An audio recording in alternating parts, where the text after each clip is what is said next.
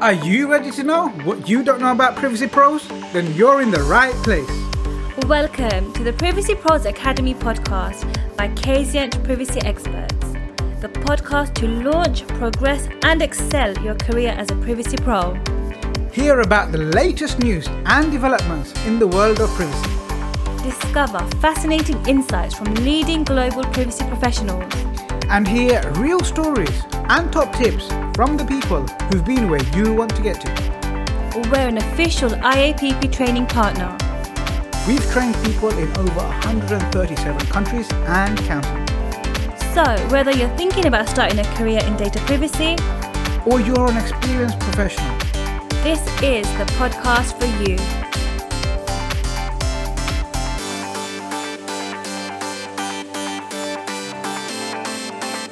Everyone, and welcome to the Privacy Pros Academy podcast. My name is Jamila, and I'm a data privacy analyst at Kazient Privacy Experts. I'm primarily responsible for conducting research on current and upcoming legislation, as well as any key developments and decisions by supervisory authorities. With me today as my co-host is Jamal Ahmed, Fellow of Information Privacy and CEO at Kazient Privacy Experts. Jamal is an astute and influential privacy consultant, strategist, board advisor, and fellow of information privacy. He is a charismatic leader, progressive thinker, and innovator in the privacy sector who directs complex global privacy programs, considered by his peers and clients to be one of the UK's preeminent privacy experts. He has the credibility and gravitas to engender confidence. He is a sought after commentator contributing to the BBC, ITV News, Euronews, Talk Radio, The Independent, and The Guardian, amongst others. His Privacy Pros podcast reaches audience in 72 countries and is ranked the number one privacy podcast in the world and one of the top three GDPR podcasts. Jamal strives to be a great leader, listener, and coach. He has grown a talented, high performing team who protect the privacy of a billion plus data subjects and are international experts in data privacy, GDPR, and cybersecurity. Jamal and his team are driven by the principles of simplifying and demystifying privacy, removing complexities and educating clients to forge a privacy by design culture that enables clients to build their internal privacy capability and capacity. He works with global clients across multiple sectors and jurisdictions, partnering with boards and C-suite teams. He debates constructively, challenges rigorously, questions intelligently, and, and advises pragmatically. Alongside exceptional experience and qualifications, he has value by providing pertinent insights, bringing alternative perspectives and triggering healthy debate. Hi, Joel. Hi, Jamila. Thank you for such a great introduction. You make me feel about two inches taller. no problem. I'm excited for our guest today. Uh, so with us today, we've got Dan Frechtling, who has over 20 years executive leadership of technology organizations and unique experience helping customers achieve compliance and growth simultaneously. Dan has significant industry grounding in digital advertising, marketing, privacy, and payments serving clients from SMBs to large enterprises. As the CEO of Boltive, he leads a team dedicated to helping customers avoid regulation and reputational risk so they achieve brand safe, privacy first growth. Boltive is known for highly satisfied customers that use their software to find, block, and replace invasive advertising. And invasive advertising includes those with malware, data leakage, and other violations. Welcome, Dan. Thank you for coming. I was going to say thank you for having us, but thank you for coming on our podcast. Thank you for having me, Jamila and Jamal. You as well. Thanks so much. Good to be here. As we always do, we start off uh, with an icebreaker question. So, what fictional world or place would you like to visit? I would love to, to visit the world of Blade Runner. It was as a kid that was the first sci-fi movie that I really got into. You, you can debate how good the remake was, but that whole environment and how much influence it has had on uh, movies since then is phenomenal. So I think I think the whole milieu of Blade Runner uh, of Los Angeles in the early 21st century, at least as fictionally uh, imagined in the 1970s and 80s, uh, would be where I'd like to visit. Nice, Jamal. I'm gonna say probably it's between Narnia and uh, the Willy Wonka chocolate factory. I'm not sure which one. That's a good shout, the chocolate factory. What about I'm you? 100% Hogwarts definitely Hogwarts. I just, I'd love to learn magic. And as a child, I was a big nerd who loved school that much. I really wanted to go to boarding school. So there we are. All right. Right. Let's get into our uh, privacy questions. So, Dan, what started your interest in privacy?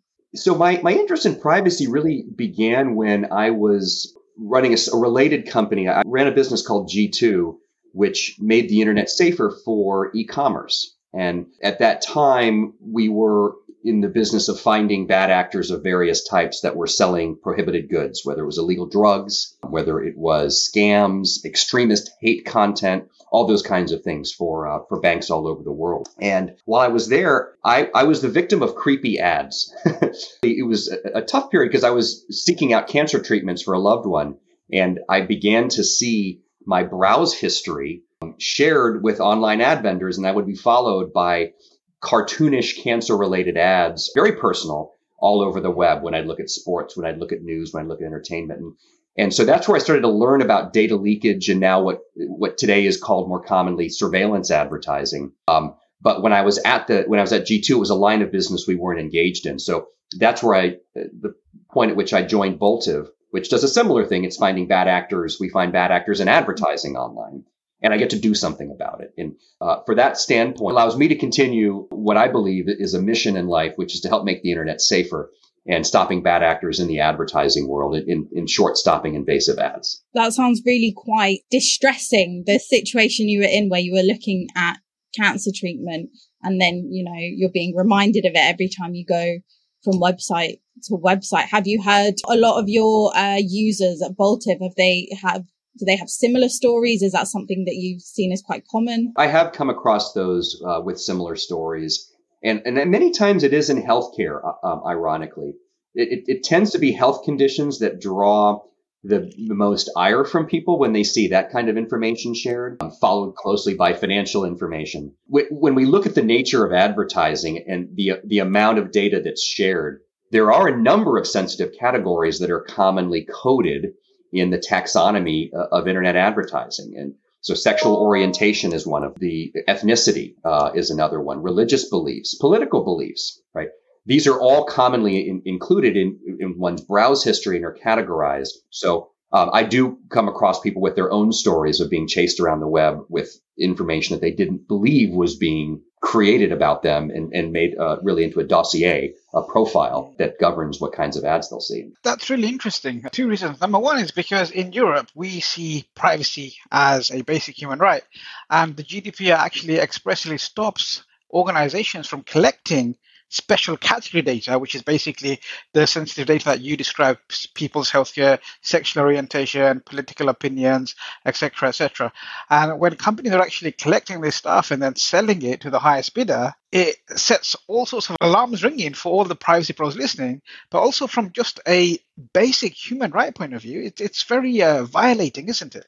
And what I really love is how you were a victim of them following you based on the search you had, but how you've actually found strength in that. And instead of kind of like saying, oh, I don't care or what can I do anyway, you've actually decided you're going to combat that and conquer that. And it ties really nicely with the vision that we have uh, uh, in our organization where we want to give every single man, woman, and child the right to really safeguard their privacy from this kind of surveillance monitoring. I, what I love is when I come in contact with other privacy people that there is a an intrinsic drive to what they do that they do believe and, and i think we are c- categorically making the world safer for consumers because the pendulum has swung so far the other direction prior to this point around targeting it particularly in the us and your reference in europe europe has a much better understanding uh, among the regulators of real-time bidding of uh, and, and, the you know the activity by Belgium not too long ago that's still being worked out with the IAB is an indication of that. The the ICO in the UK is an indication of that.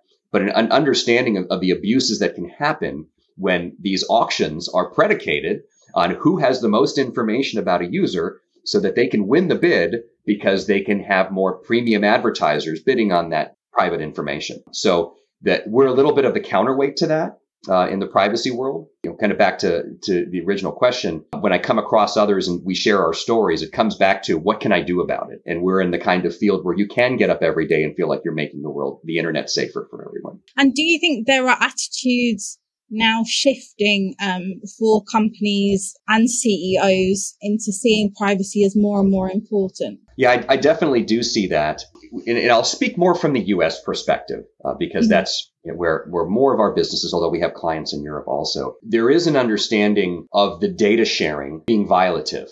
And that comes from advertisements it, it also comes from tags. So we, we talk we talk a lot about uh, online advertising, the programmatic world, and uh, and data sharing from from that perspective. But there's also in, in tags that sit on web pages um, a similar problem, and it's it's kind of the nature of the open web that, that advertising funds all the free content that we see on the web, and that's how I think advertising's gotten its place. But tags also enable commerce on the web.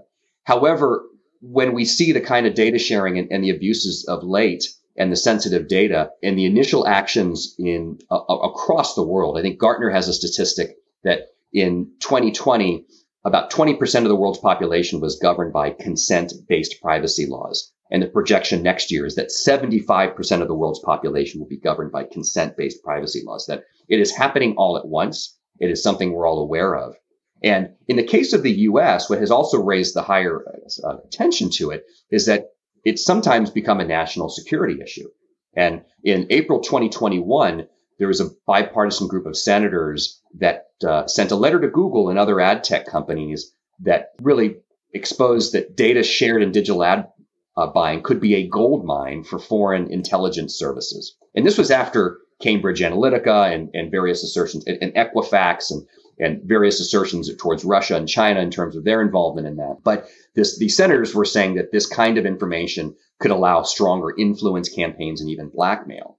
Well, a year plus later, this June, Google was caught sharing data with a sanctioned Russian ad tech company called RuTarget, also known as Segmento, that was a unit of Sberbank. And that uh, you know, had gone on for four months after the start of the Ukraine war. And, and, then TikTok has come under its own microscope. It's just settled a $92 million case in the US. And under some cross examination, uh, executives at uh, TikTok admitted to US senators that, that Chinese employees can access US user data, which, had, which had been a debate going back and forth since the middle of the Trump administration when there was that, that some of the actions that Trump took. So when you when you look at what in the US, uh, we might view as sometimes unfriendly countries. Uh, that China's national intelligence law, which which compels individuals to support intelligence gathering, it does raise the level of attention for CEOs to what's really going on. And with 2023 being such an important year around the world, but particularly in the US, with five uh, US state privacy laws taking effect, it really is a top five concern for CEOs for sure, managing privacy. On, on that note, Dad, why do you think individuals, consumers, the general public, why are they uh, becoming more and more concerned with privacy? Because it's it's really interesting. A few years ago, you would mention privacy and people wouldn't really care too much, um, e- even when we had all of the Edward Snowden stuff going on. But now we see companies like Apple talking about how uh, they're selling their phones and they're selling millions of phones based on the fact that it's meant to help you to protect your privacy over any other features of the phone. Why do you think that privacy is so important to individuals right now? I think you, you, you start with a good reference there, Jamal. It's the, the cumulative effect of this drumbeat of news that has been happening really over the past 10 years. And I, I believe like the, the first time I became aware of it was the news of the world and other incidents with UK newspapers where there was phone hacking right? And that was back in 2011. And then, as you mentioned, Edward Snowden blew everything up in 2013 and exposing what the NSA was doing under its surveillance programs. But you have also other places in the world. Japan had a massive data breach the next year in 2014, where a third of their population was exposed and increased in cyber attacks. And then uh, back to the U.S., where it was really sharpened as a national issue, was was in 2017 the, the, Equifax hack, which was later attributed to the Chinese military, and then of course Cambridge Analytica came in around that as well. So it's I think it's been a drumbeat of news where one incident after another has made it important. And again, forgive the U.S. centric perspective here, but it, this is really fresh. In June, right, just just a couple months ago, we saw the Supreme Court overturn Roe versus Wade with the Dobbs decision, uh, which overturned 50 years of precedent. It was initially framed as an abortion issue, right to life versus abortion, but the interpretation and, and the legal kind of treatise on this really made it a privacy issue, particularly around women's health. So that that really, I, in terms of galvanizing public opinion, that incident this year has had made has made the issue of privacy and the trade-offs particularly sharp because this this information can put people in jail. The sharing of private information that, that individuals think is safe can actually get you in serious trouble. So that I think it's one thing after another that's really built up to make this year make it such a prominent issue. Um, the states they're less encouraged to make privacy laws. Do you think the attitudes are shifting there as well? That's a very very good question. And you could argue that from two different places. One is what is the nature of the governance of those states? So we have mm-hmm. so-called red states and blue states, where blue states yeah. are more liberal and red, red states are more conservative. And the blue states are, are generally viewed as having more progressive privacy regulation. You California, mm-hmm. um, Connecticut, for sure. Um, Colorado kind of fits in there um, as well. My, my, state, Washington State, which has been trying to pass a privacy law for a couple of years now and has been unsuccessful, would be considered um, progressive in that regard. We had a, an incident this week with Kansas, where Kansas is considered more of a red state, more conservative. Mm-hmm. The, the will of the people was towards protecting abortion, protecting the right to abortion. So I think we might even see a bit of a divergence between what the citizenry espouse, the majority of the citizenry, versus political positions taken by the, the national parties. And that is very, very interesting as the U.S. is about to engage in midterms in Congress to see who controls the national legislature. Yeah. It's definitely interesting. And I, I don't know loads about American politics, but one would assume that the red states would be more inclined to privacy because then it would protect things like gun laws. It would protect, you know, the individual's rights. But seeing that in reality it doesn't work. It's just very interesting with what you said about Kansas as well, seeing that they voted to keep uh, access to abortion. What's very interesting is the, the ADPPA, which uh, is on a little bit of a hiatus right now because the this legislature's in recess. That was a is, is a bipartisan conservative and liberal, Republican and Democrat supported law. And it does bring together the opposite ends of the political spectrum back to this point before because everybody has their story of having been exposed, having their data exposed in one way or another. And so that is one of those issues. Um, there's maybe uh, only a few issues that bring together the whole political spectrum, and privacy right now is that issue, amazingly.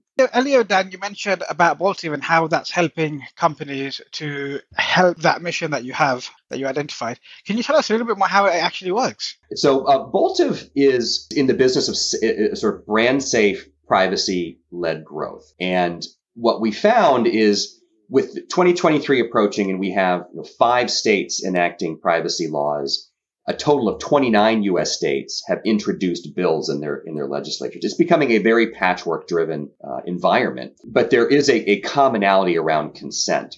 And we wanted to, to assess the, the nature of the market and how ready companies are because there was a survey of, of 200 US C-level uh, executives by uh, Womble Bond law firm found that six out of 10 said they were, were very prepared for the, the privacy laws they're about to hit next year. Well, we did our own survey of the US Fortune 100, and we found that only 33% were compliant with the opt-out expectations just in the California laws, because we, we took a look at that first. And um, this is not unlike GDPR in 2018, where people weren't 100% ready uh, when it came out. But what was remarkable was that that there's specific rules around what needs to be done in terms of the number of ways to opt out and the method, particular methods that California deems are compliant. And only 33 of the Fortune 100 are, are consistent with that expectation. But that's actually just half the story. So that, that is a story of, about readiness at the corporate level. But from a more important standpoint, we found that technology isn't ready for the data privacy regulations either. And that's what's what's led Boltive to build our technology out. Right. Boltiv began in the world of ad quality, finding malware, finding objectionable ads. We we protect about a trillion um, ad impressions per year, but we kept coming into this issue of, of privacy and leakage being core. And what we found is that the primary technologies for consent management are not actually fit for purpose with what the laws are asking for. First is that web forms, right? A commonly used method is, is opt-out web forms that are on um, on websites. Those fail about 50 to 75% of the time because they don't integrate with the browser. They can they can be effective for things like data subject access requests, right? Uh, but they can't be as effective with interaction with the browser for, because of technical uh, limitations. Consent management platforms which are used by over 40% of the Fortune 100, they create errors around 37% of the time. And it's because there are so many handshakes, so many technical handshakes that need to work accurately for the consent signal to be passed on. So when we calculated the impact on, on individual consumers. The average US consumer faces up to 100 consent failures per day. If you look at how many bid requests are coming through, how many consent management platforms they come in contact with, and how often that signal gets corrupted, there's over 100 failures per day in that opt out, not making it through down the chain, which is pretty significant, right? That puts it in the world of like the elevator closed door buttons where you know, it doesn't work most of the time when you hit the closed door button because it, it's there as a placebo, right? Or the office thermometers that don't work most of the time because climate is centrally controlled. That consent management platforms have become these things that we believe are working and consumers take action to opt out, but the signal 37% of the time doesn't make its way through the chain. And that has led to the discovery of what we deem dark signals and data skimmers online that harvest that data because it's being shared when consumers believe it's not. If I, if I was to go and talk about Boltive to some of my clients, uh, what is the kind of business that would sign up to something like this and how does it benefit them? So the kinds of businesses that sign up for us are engaged in, in either online advertising or online commerce and many times both. And so they want to make sure that they're respecting their users, that not only are they following the laws and the regulations, but also that they're they're enabling and, and, and maintaining that trust that their users have in them because that is a pretty high bar. And back to what I said just a moment ago, I introduced this concept of dark signals. And, and dark signals are the phenomenon that, that we have seen. Uh, you may have heard of dark patterns, and, and dark patterns are where there is manipulation going on with the user interface. Well, that's very visible. Dark signals are actually invisible. And that is where these methods that I just talked about that fail between 37 and 100% of the time, that, that consent choice opt in or opt out gets lost, it gets corrupted, it gets mistransmitted. So our software discovers where that's happening and enables that to be corrected so that when consumers opt out, they're not getting served ads. And on the other side, when they opt in, that's a chance for brands to know who their loyal, interested prospects are. And because that gets lost at the same rate as the opt ins, that's really a top line problem for businesses as well. It, the, the, software works almost like a, a smoke test of the online ad web plumbing, if you will, these the pipes where all the consent flows to make sure that uh, that signals don't go dark, that they actually pass through to where they're where they're intended. That takes us to the the online skimmers, which is the other concept I mentioned a moment moment ago. Is that when you have consumer data flowing non-compliantly, then you have a high incentive for people for, for nefarious actors to go in and intercept that, right? And it's a bit like card skimmers at automated uh, teller machines or gas stations where the, the scammers will put a plastic device that's, that fits over where the credit card goes in and they'll intercept that credit card data. We see the same thing going on on the internet. And so we have methods to protect against unauthorized data collection because that is where you get the issue of the Russian sanctioned entity receiving information from Google or another client we worked with where there was a there was a malware distributor in the Philippines that was getting access to consumer data. And that was not a good thing to sort of identify where these online skimmers are and, and uh, restrict their access to the consumer data. That's super interesting. You frightened me a little bit there as well. I, I was not aware of these uh, online skimming activity taking place. And how prevalent is it? It's very prevalent. And it's, it's been known for decades. As soon as programmatic advertising, which powers most digital advertising on the web, and programmatic advertising are those real-time auctions in five to 20 milliseconds, uh, bids are, are received and an advertiser is awarded access to a user, is created pre- uh, a very prevalent activity because it is so lucrative that, and, and there are virtually no barriers to signing up at, to get a seat at, a, at an ad exchange to see the data going back and forth. Even if you're not going to bid on the ad slot, you can see the consumer data going back and forth, which enables things like cookie syncs. And the cookie syncs allow you to build larger and larger dossiers, larger and larger profiles on people. And again, you don't have to pay for it because you you don't have to necessarily bid at that at that moment. So it's very lucrative to have access to personal information and create a data asset out of that that can be deployed later because when you see that user Next time, you know a little bit more about them because of, of the cookie syncs. So, and that's just on from a commercial standpoint.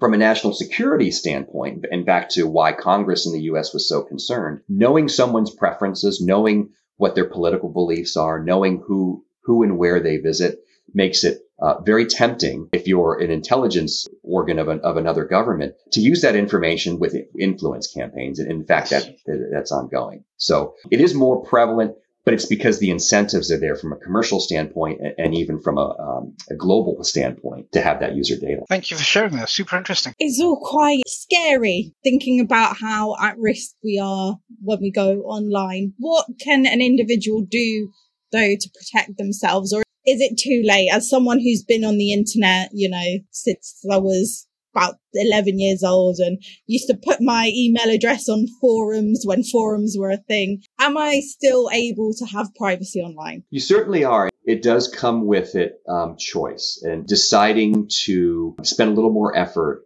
in protecting yourself. Because yes, that there's a lot of fun that comes from sharing on social media. There's a lot of fun that comes from putting our contact information on, on fora so that we can better interact with people. But as we know, there's a dark side to that. Uh, I, the, the, first place I'd say consumers can look to is on mobile devices.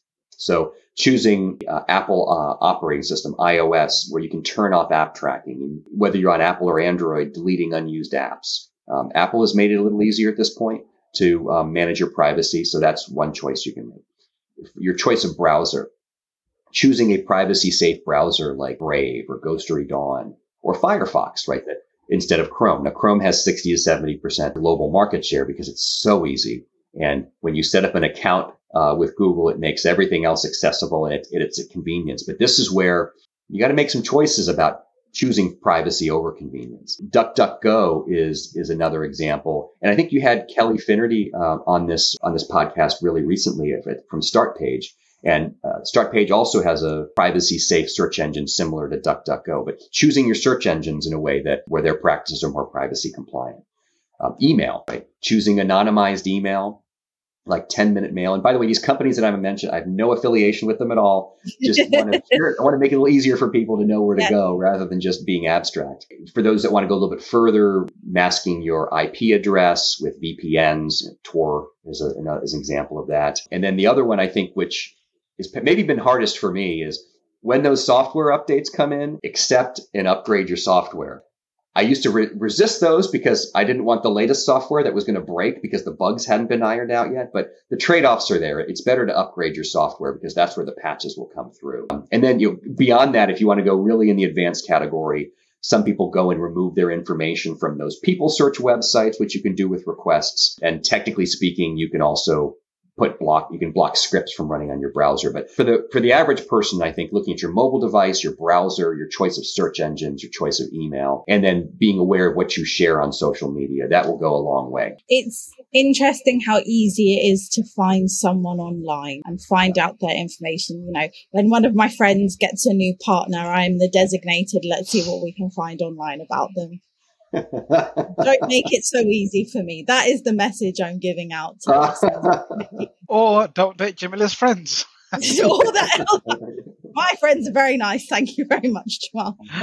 Um, so, Dan, what do you look for when you are hiring in privacy? What I look for in hiring privacy people is what I look for for every individual that I, would like to have join my team. And mm-hmm.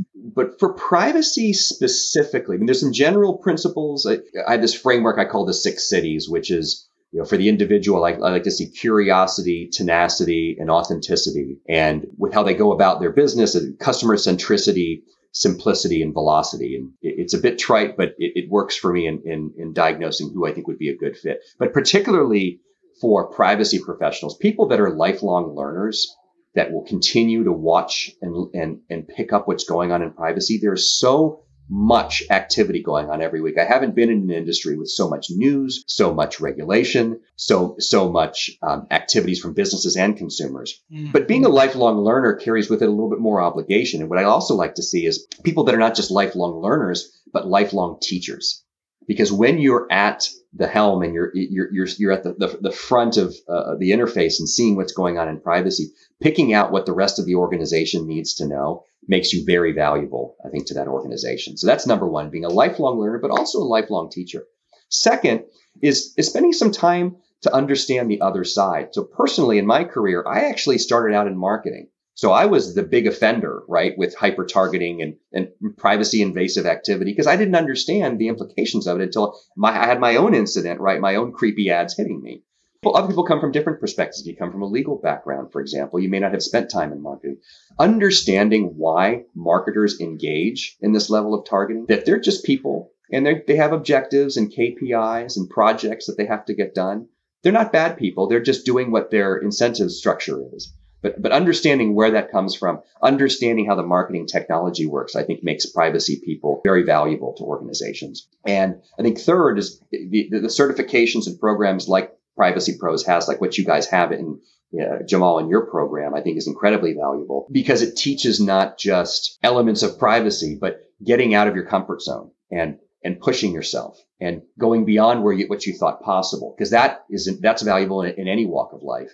But in programs such as yours the, the opportunity to uh, to connect with others or using linkedin or other social networks where you can find other other pri- uh, other privacy professionals. So whether they're alumni from your program or whether there are uh, individuals that you meet through other um, other connection points like the third is that, that what makes someone really valuable, what I like to see is that they have a network and they're actively building their network um, among privacy professionals because that helps in innumerable ways. Yeah, absolutely. And I think having the right kind of community, people with the right mindset is super important, especially when you have so much going on in so many different jurisdictions and being able to ask or just bounce ideas off privacy pros who are working in jurisdictions in different industries who are familiar a little bit more with something that you haven't touched for a long time, or maybe the first time you're touching, is so valuable. And that's why I believe that employers need more people who are connected because it helps them to do their job better. It helps them to be aware of what's going on and it helps them see things from a different perspective sometimes. So sometimes we'll see conversations in our community of people from one industry asking about their approach to something, and then somebody will come up with a completely different approach that they would hmm. never have thought of in a million years because it's just such a different way of thinking about it. And it really enriches those individuals to be able to empower those businesses to adopt the honest privacy practices in a much a greater way. Isn't that an interesting point about privacy? Is that, uh, uh, and I'm going to go kind of back to the regulations that so many industries that are regulated are industry specific. And in the US, there's the FAA for airlines and the FDA for drugs and food. And then there's specific regulatory agencies for nuclear power and electricity and other things. But in privacy, it's really cross industry. You can be in so many different verticals yet still face some of the same fundamental privacy issues and principles. It makes us uh, have a lot more common and really a much larger community as a result. Absolutely. So, Dan, one of the things that you like speaking about is the cookieless future and how that impacts on privacy. Can you tell us a little bit more about that? When we talk about what's happening in 2023 and, and even 2024,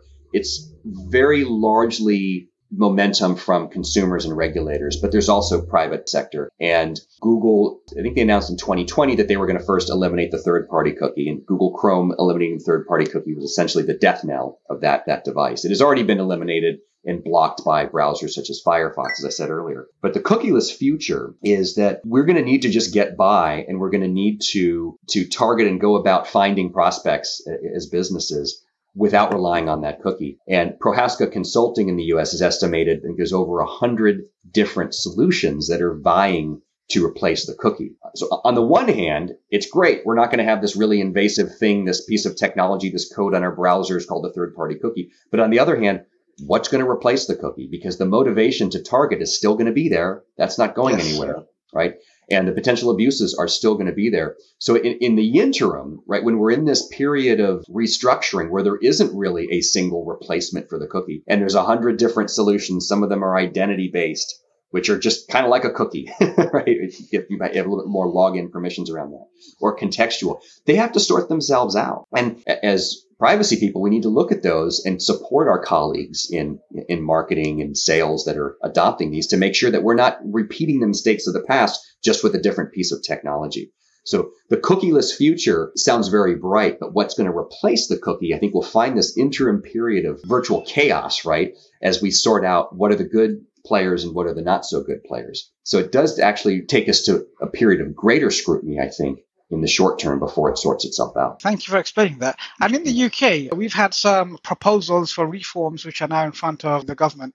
And what they're talking about is getting rid of cookie consent banners because they apparently are very annoying and nobody wants to see them. What do you think that means for the future of the UK and uh, the British public and what that means for their online privacy? It's going to be an interesting experiment. The UK, I think, is standing out as a place where commerce is maybe a little bit more pragmatic from the EU. Certainly different than Germany and France's approach. And there's some benefits. It, will, it remains to be seen, right? Does that lead to an environment that fosters more innovation and draws more companies in and create and more startup formation because there's fewer restrictions. Because let's talk, like, let's be honest, these privacy rules disproportionately hit small and medium sized businesses and disproportionately impact startups. It makes it harder to get them. So yeah. it'll be an interesting experiment to see if, while maintaining at least a floor of protection, the UK is able to generate more innovation, right? And more businesses and draw in more investment, right? For that reason. I'm, and I'm sure these are all the things that are going to be measured.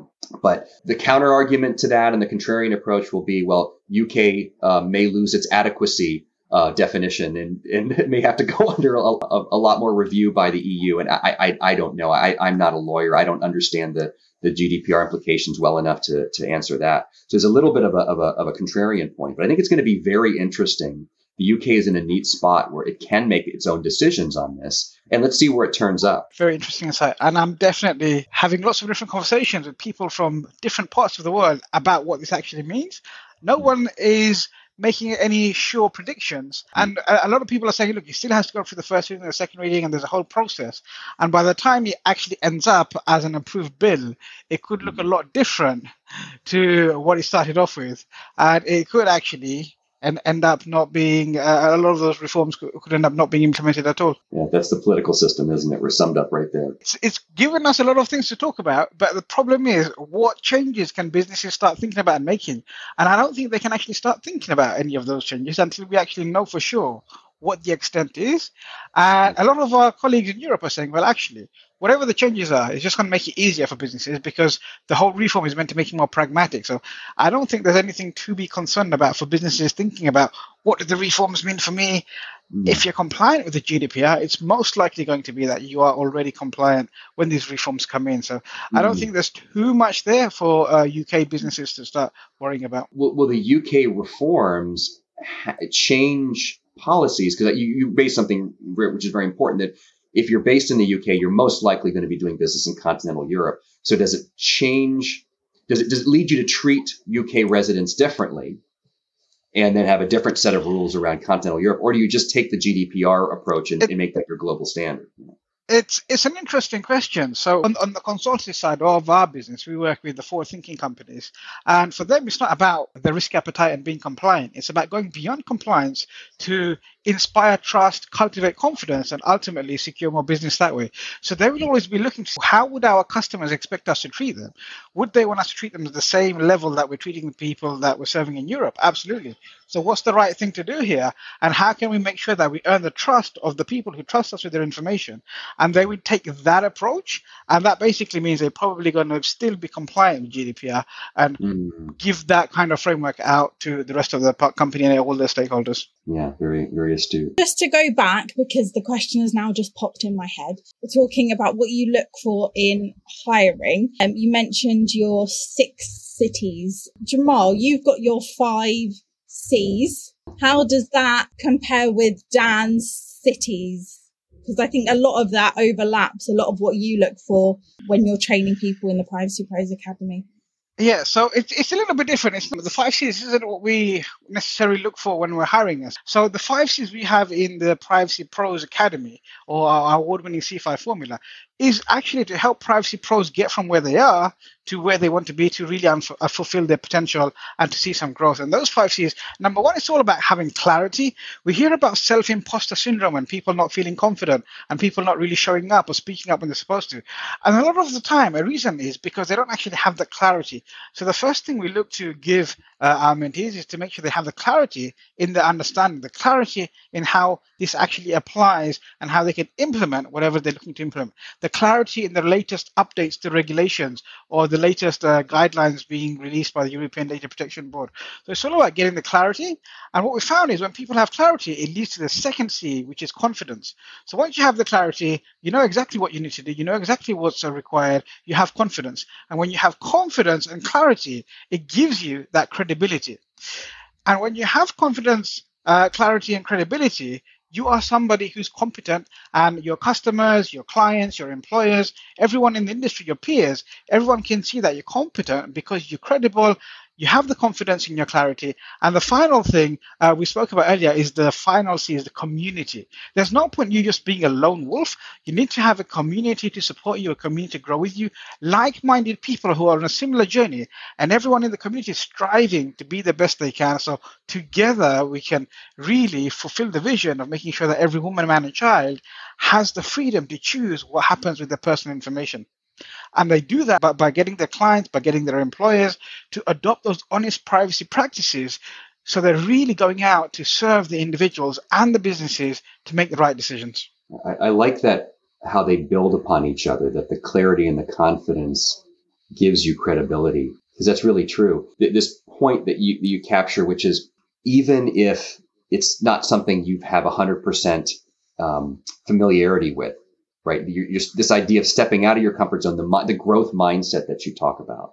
There, there's a bit of that as well that going into the unknown is not scary. That going into the unknown is exactly where you belong because privacy is an unknown world, right? It is uncharted territory that we're stepping into right now. So I don't know if one of the C's covers that, but I do think that was remarkable as I as I hear about what your training does. That it just creates giving people the, the, the sort of push they need or to, to push themselves to take you know to, to take a little bit of risk and a little bit of chances not uncalculated risk but not being afraid to step into that unknown. Yeah absolutely. And one of the things that we so uh, we have a signature 12 week privacy pros accelerator program which is for the more ambitious high performance uh, professionals in our community.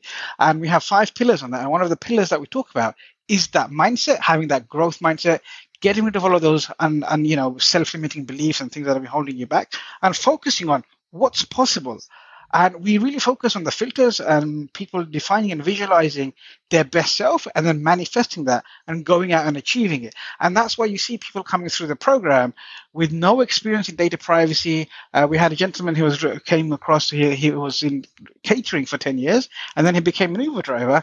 And now he's serving a multinational company as a data protection manager. And they're really valuing the work he's doing. And they, all of his clients that they work with are also really happy as well. So it mm-hmm. just shows you that if you believe you can do something and you put your mind to it, absolutely, there is no limiting yourself. And the only time you actually learn and you grow is when you get out of your comfort zone and you get a little bit uncomfortable, because that's when things start shifting, things start changing.